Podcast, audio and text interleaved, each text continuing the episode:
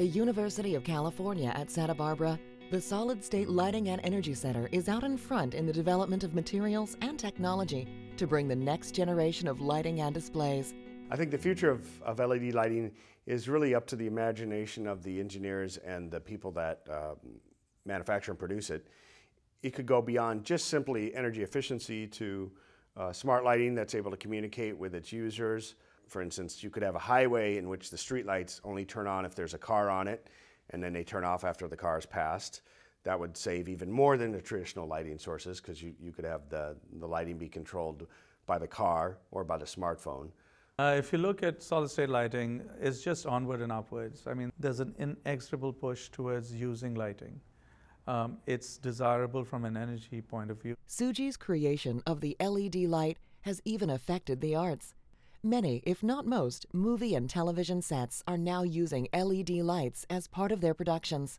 By reducing both energy consumption and the hot lights used in production, Shuji was given an Emmy Award for his technical innovation. Besides L E D lighting, the Solid State Lighting Display Center is, is trying to imagine what the next generation of lighting would look like. So one thing we're looking at is lasers. We think actually using a laser-based uh, light source to create white lighting could be even more efficient, Uh, particularly more cost efficient than L E D lighting, because you can get a lot of uh, light and power out from a laser from a very small area. Uh, we also think that displays, projection displays, uh, that so-called a display everywhere, a very cheap display could be made with these light sources because they're extremely compact and they don't need T V screens. You could project uh, projection displays on any surface, a wall, the ground, Um, you know, your car windshield, whatnot. So we're working a lot on display lighting.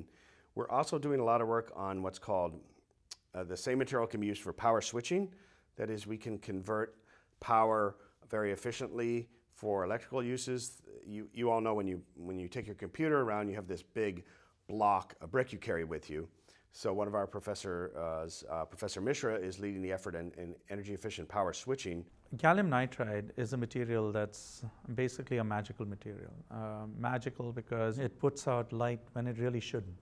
Uh, it's a defective material and it's already found use. So just like it's had this magical quality in lighting, it also has a magical, magical quality in the area that I specialize in, which is electronics.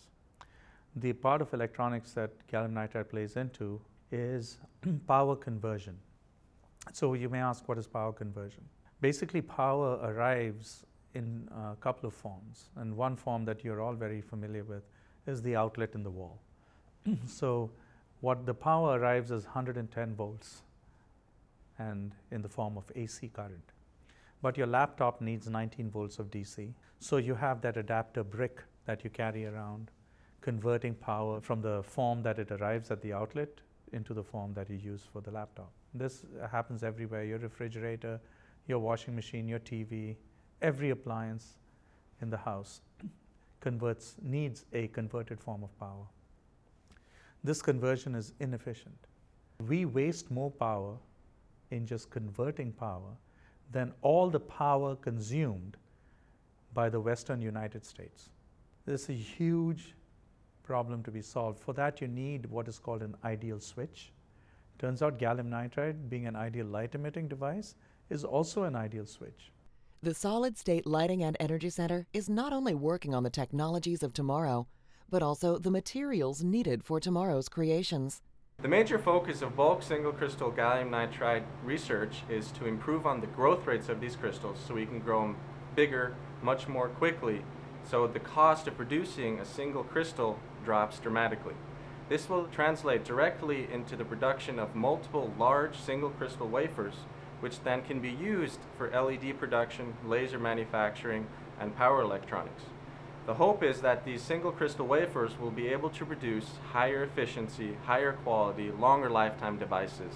S S L E C is leading in the development of the next generation of lighting with research into laser lights. I work here at the S S L E C on making efficient laser-based white light sources. Currently, L E Ds are already very efficient, but using lasers instead of L E Ds, we can make more efficient. That means more optical power out for less electrical energy in white light sources.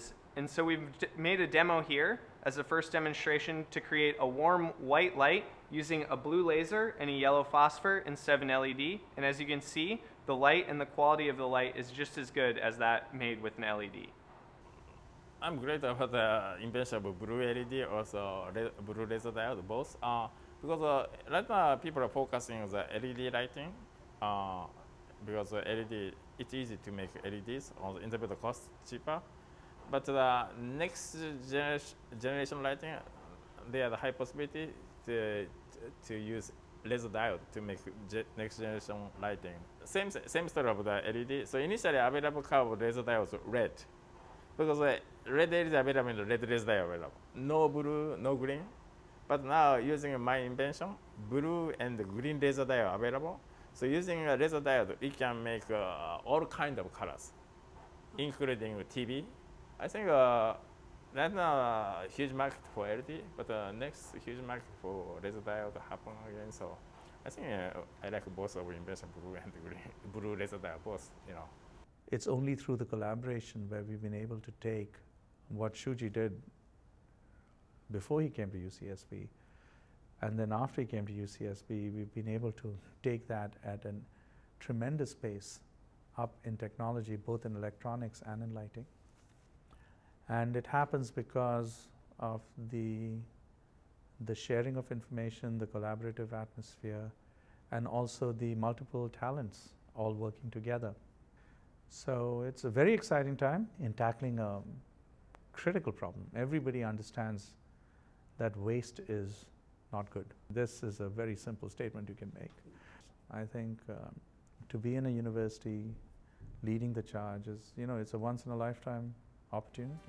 From technical roadblock to world-changing breakthrough, the development of solid-state lighting has had an important and meaningful impact on all of our lives.